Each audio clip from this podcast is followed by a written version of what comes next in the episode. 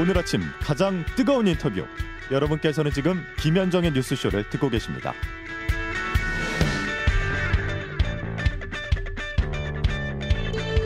예, 주말 사이 짚어볼 정치권 이슈들이 정말 한가득입니다. 아, 일단 국민의힘은 TK, PK 영남권 공천 이 시작이 됐는데요. 윤석열 대통령이 가장 아끼는 후배라고 하는 추진모 전 법률비서관 부산 해운대갑의 단수 공천이 됐습니다. 지금까지는 유일한 용산 출신 단수 공천이에요. 그런가 하면 현역 컷오프가 아직 한 명도 없다는 거 특징이다. 앞에서 설명드렸죠. 아, 자, 공천의 이모저모 국민의힘 김경률 비대위원과 함께 짚어보겠습니다. 어서 오십시오. 예, 반갑습니다. 제가 조금 전에 주진 뭐라 그랬어요? 네. 지금 뭐 배우가 갑자기 생각이 주진우 예, 전 네, 법률 비서가. 네. 아니 오늘 현안은 아닙니다만 그래도 김경률 위원 얼굴을 보니까 제가 또 질문 드리지 않을 수가 없네요. 네.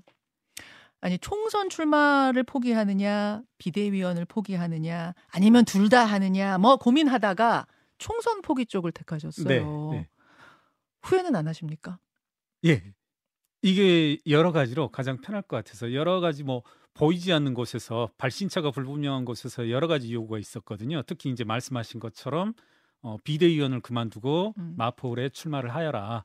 뭐 이런 것들이 있길래 뭐 둘 중에 하나 선택해야 된다라면 예. 당을 위해서도 특히 좁게 보면 한동훈 비대위를 위해서도 어, 지역구 출마를 포기하는 게 낫겠다. 여러 가지 사천 논란을 일으켰던 그렇게 해서 뭐 음. 결정을 했고 음. 훨씬 편합니다 과거에 비해서. 아 혹시 김경률 비대위원이 직원하다가 불출마 당한 거 아니냐 뭐 이런 얘기도 일각에서 있었잖아요. 어뭐 순전히 제 스스로의 의사 결정이었습니다. 그렇습니까? 예.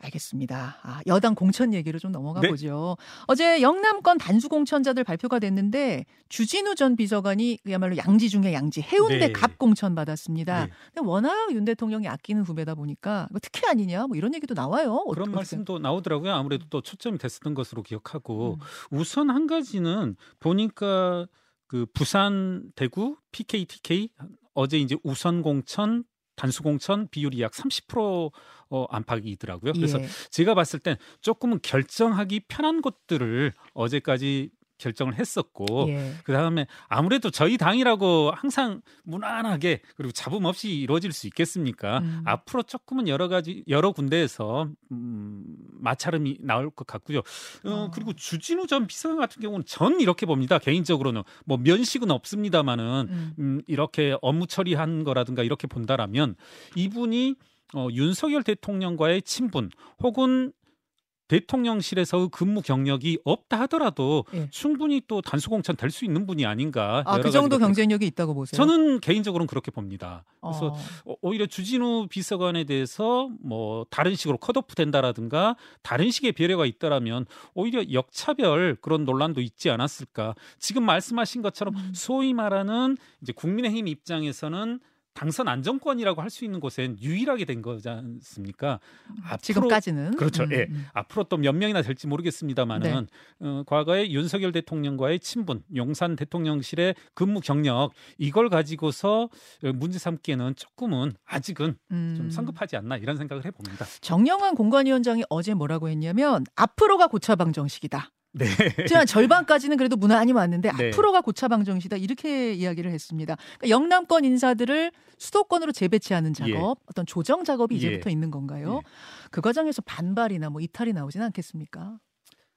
제 생각에는 뭐 있을 수 있지 않겠습니까? 우리라고 어. 뭐 지금 어. 민주당에서는 아주 시끄러운데 국내 힘이라고 뭐 그런 것들이 없이 어. 어, 이루어지리라고는 생각하지 않고요. 저는 어떻게 보면 민주적인 정당에서 그 정도 어떤 있을 수 있는 마찰들은 우리가 감내해야 되지 않나 뭐 이렇게 생각합니다. 그 과정에서 뭐 합리적인 이유가 있다 모르겠는데 어 용심 인사들 때문에 그러니까 뭐 용핵관 인사들 때문에 내가 네. 밀려나는 거야 이런 경우는 정말 제3지대로 가거나 이, 예. 이럴 수도 있는 거 아니에요? 그 부분을 포인트로 보고 있던데요. 어 그렇겠죠. 근데 이제 저 저는 개인적으로 예. 어제도 당헌 당규를 쭉 한번 살펴봤었는데 이와 같은 공천이라고 하는 것들이 공관위를 거쳐 지금으로 따지자면 이제 비대위의 의결에 의해서 이루어지니까 제가 봤을 때 불합리한 것이라면 우선 저부터도 좀 문제를 삼을 거고요. 예. 아. 어 어떤 가장 먼저는 그리고 최종적으로는 국민의 시각에 비추어서 결정해야 되지 않나 이렇게 생각합니다.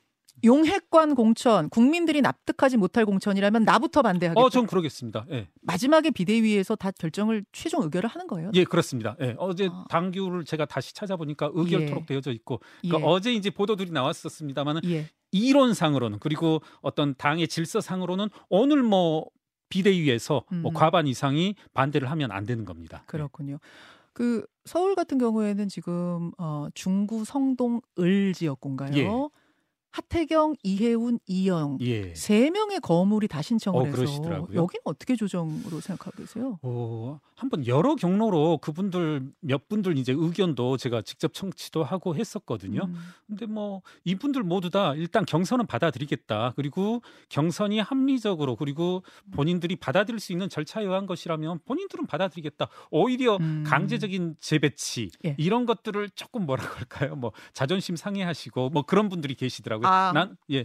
저는 이곳에서 셋이서 경선을 하고 그 결과에 따르겠다. 뭐 이런 식으로 말씀하시는 분도 계셨습니다. 김경률 비대위원도 그쪽이 맞다고 보세요. 강제 재배치보단. 저는 세 분들이 아깝잖아요. 아. 그래서 조금은 재배치도 있어야 되지 않을까. 예. 아하. 물론 한분한 분은 뭐 자존심이 상할 수도 있겠지만은 당 전체의 어떤 뭐랄까요 그런 비전 전망을 음. 따진다라면 조금은 재배치도 필요하지 않을까 그런 생각을 합니다. 아직도 거기는 그 결정이 최종 결정이 안 된 거네요. 그렇게 어떻게. 할지 네. 알겠습니다. 그나저나 지난번 나오셨을 때가 이제 한동훈 비대위 3주가 예. 됐을 때였는데 그때 제가 몇 점 주시겠습니까? 한동훈 비대위원장. 네. 88점 주겠다고 아, 하셨어요. 그런 기억이 납니다. 지금 한 두 달 지났습니다. 지금은 몇 점 주시겠습니까? 지금요 점수를 준다라면 지금은 92점 정도. 어, 4점이나 올라갔어요? 예. 92점이면 엄청나게 높은 점수인데? 네. 어, 어떻게 그렇게 높은 점수를? 한번 이런 예를 한번 들어볼게요. 그러니까 저뿐만 아니라 한동훈 위원장과 이렇게 대화를 하면서 그리고 외부의 평론가분들 많은 분들도 방송에서라든가 이러이러한 방식은 안 된다. 뭐 그런 이런 이런 방식은 안 된다. 그리고 뭐 이런 건 안 된다. 특정 음. 어떤 구체적인 사안에 대해서도 이러면 안 된다. 이게 지금 어 21세기 2024년인데 그런 동떨어진 방식을 쓰느냐 그런 지적들이 많았었거든요. 저도 좀 개인적으로 반대한 그런 사안들도 있는데 그런 것들이 결과적으로 보면 성공을 하였더라고요. 음. 그래서 제가 여기에서 이제 성공이냐 실패냐 따지는 건 뭐랄까요? 어떤 여론의 추이, 객관적인 수치로 나타나는 뭐 추이로밖에 말씀드릴 수밖에 없는데 네. 결국 이렇게 본다라면 제가 틀리고 또는 많은 정치 평론가분들이 뭐 틀리다 내지는 뭐랄까 약간은 어긋났다. 네, 어긋났다 예측이. 이렇게 볼 수 있는 방면에 한동훈 위원장의 이 방식들은 정치 첩보라고 감히 말할 수 있을 만큼 없을 어, 만큼. 없을 만큼 조금은 뭐랄까요 심지어 는 약간 노예하다까지 아, 노예하다는 생각이 들 정도예요? 아, 정말 대단하다 옆에서 보면. 예, 예 그런 생각이 드는 경우가 많았습니다 그래서 저는 이 부분에 관해서 뭐 이분을 정말 여의도 정치 초보라고 하긴 아닌 것 같고 뭐 어. 92점 정도는 줄 수 있지 않나. 네. 최근 여론조사, 그러니까 주말 사이에 나온 여론조사 흐름을 보면은 국민의힘이 민주당을 앞선 것들이 좀 나오고 있습니다. 예, 오차범위 밖으로까지 앞섰다고 들었습니다. 이것도 결국 한동훈 효과라고 보시는 거예요. 저는 그렇게 봅니다. 기억하시겠지만은 이제 작년 말 네. 12월 28일 날 비대위가 출범을 하였고 그때 음. 당시 이제 출범의 계기가 됐던 것조차도 서울에서 여섯 석밖에 당선 가능성이 음. 있지 않다. 어떻게 보면 최악의 경우에서 출발하였는데 벌써 이렇게까지 뭐랄까요 추이를 반전시킬 수 있었던 음. 것은 저는 뭐 한동훈 비대위 좁게는 한동훈 위원장의 역할이 크지 않나 이렇게 생각합니다. 하지만 여전히 변수는 대통령 지지율이다 이런 얘기들 해요. 네. 왜냐하면은 대통령 임기 중반에 치러지는 총선이기 때문에 네. 정권 심판론이 언제라도 고개를 들 수 있는 거 아닙니까? 아, 네, 그렇습니다. 그 생각 하고 계시죠? 아, 그렇습니다. 예. 특히 지난 금요일에 카이스트 졸업식 축사 도중에 예. 어, 졸업생이었던 녹색정의당 대전시당 대변인가 졸업생이면서 동시에 녹색정의당 예. 대변인인 신민기 대변인이 네, 네. R&D 연구비 축소에 대해서 항의를 하다가 또 한 번 사지가 들려서 어, 그, 그 행사장을 떠나게 되는 네. 그런 일이 있었습니다. 물론 경호처는 불가피한 조처다 이렇게 얘기를 예. 했습니다만 입틀막 대통령 아니냐 또 이렇게 에, 성난 여론도 분명히 예. 있습니다. 예. 어떻게 생각하세요? 어, 이 문제 가지고 저도 좀 오늘 새벽에 일어나서 어, 정말 한 시간 넘게 좀 기사 찾아보고 공부하고 했었는데 네. 정답은 있는 것 같아요. 정답은 오바마 대통령의 사례. 어, 그런데 과연 오바마 대통령의 사례라 하면 이민 정책에 대해서 얘기할 때 예, 뒤에 청년이 예, 한국계 한인- 청년이 예, 한국계 청년이 항의를 했고 예, 경호원들이 막아서려고 하자 그 막아서지 말아라 하고 예. 이야기를 다 들었죠. 그렇죠. 그렇게 한 것이 제가 봤을 땐 오늘 점수 이야기 나왔으니까 한 100점 만점에 한 180점 줄 수 있는 것 같아요. 오바마는? 예. 그런데 그렇게 못했다고 해서 욕할 수 있냐 하면 그건 의문인 것 같아요. 어. 심지어는 저조차도 뭐 스스로 자유주의자로 자처하고 얼만큼 언론의 자유를 뭐 마음껏 이야기하지만 최근 한 한 달 동안 극렬 유튜버 분들이 막 쫓아다니면서 저를 욕하는 분들이 계시거든요.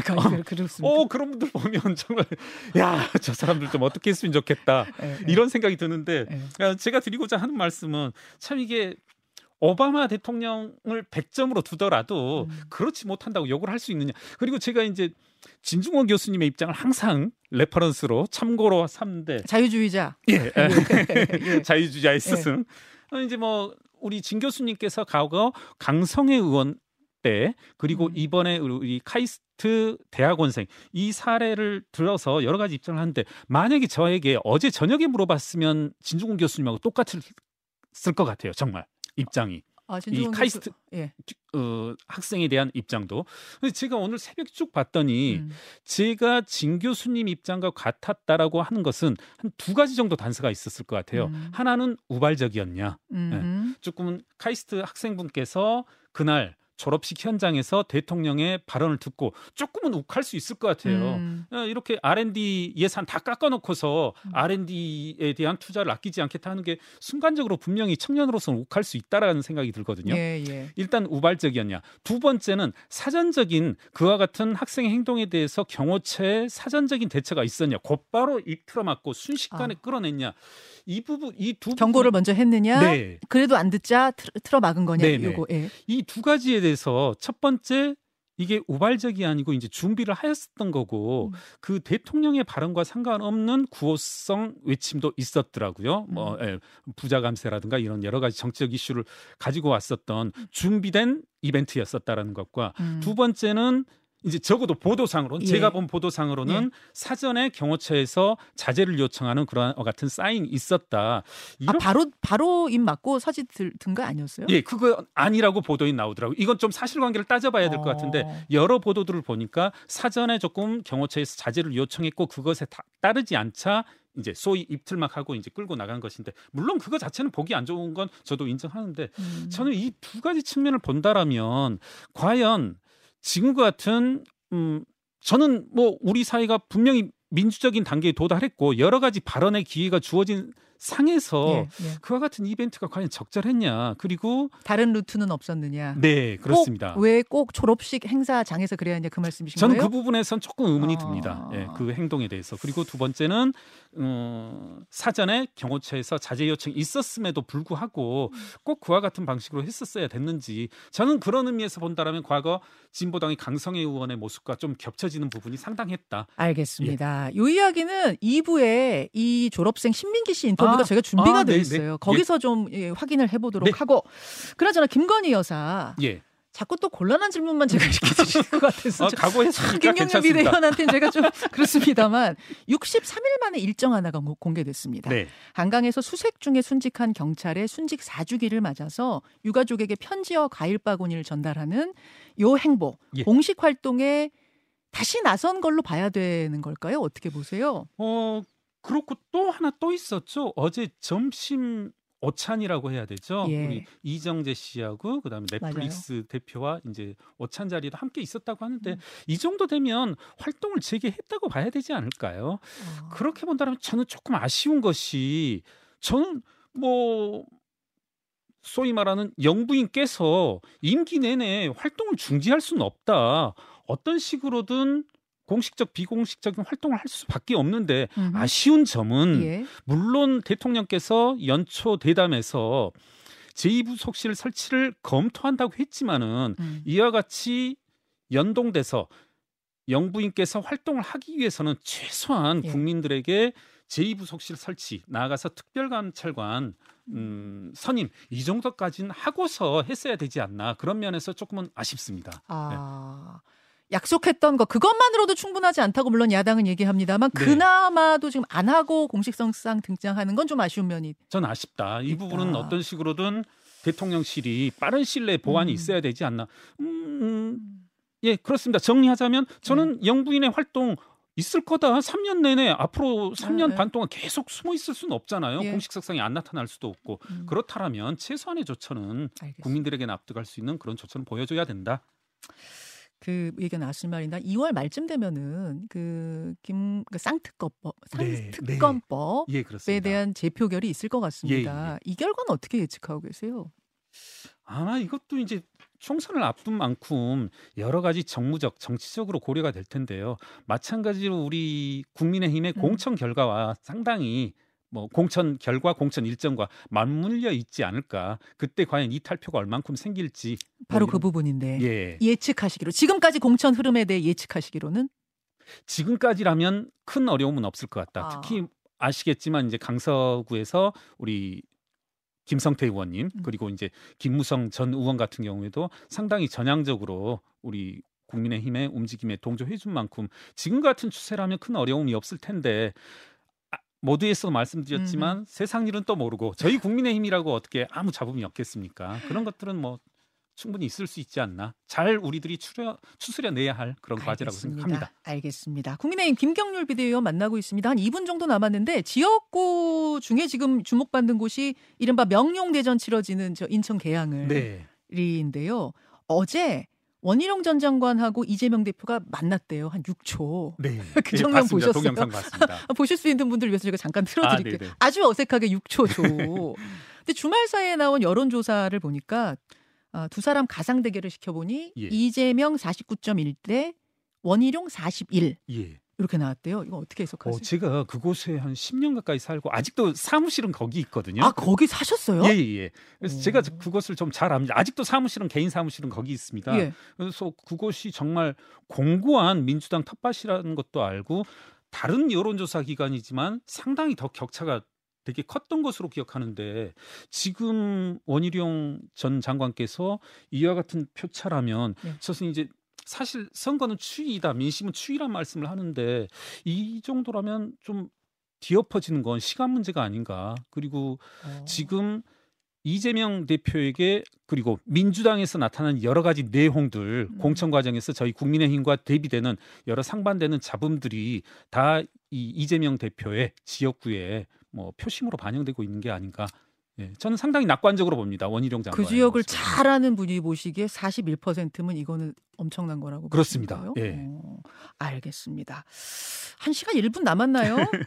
조국 전 장관이 이제 신당을 예. 만들지 않습니까? 이른바 김경률 비대위원은 뭐 조국 저격수 이런 예, 이렇게 별명이 붙어 있는 분이신데 결국은 민주당 연합 그 어, 비례 정당에 합류할 것 같습니까? 안 할 것 같습니까? 전망만 하나 여쭐게요. 저는 뭐 한다 안 한다 딱 어, 단칼로 배워서 말하기는 힘들 것 같고요. 이런 생각은 들더라고요. 그 소위 말하는 비례연합정당 그리고 음. 비례연합정당에 참여하는 시민단체의 여러 이제 대표적인 인물들 그리고 소수정당 모습들 네. 보면은 이분들 한명 한 명 제가 잘 아는 분들도 계시는데 이분들이 과거 2019년도부터 이른바 조국 수호 검찰 개혁에 상당히 적극적이셨던 분들이거든요. 음. 조국 전 장관 개인에 대해서도 상당히 뭐랄까 우호적이었던 거고 그렇다면 단순히 단칼로 이렇게 분리해내기는 쉽지 않을 거다. 음. 일부 뭐 정가의 평론들처럼 예. 그래서 저는 조국 전 장관이 비례연합 정당에 알겠습니다. 참여 이게 쉽게 결정하진 않고 오히려 전 세모 5에 가까운 세모로 보고 싶습니다. 여기까지 현안들 짚어봤습니다. 고맙습니다. 예, 감사합니다.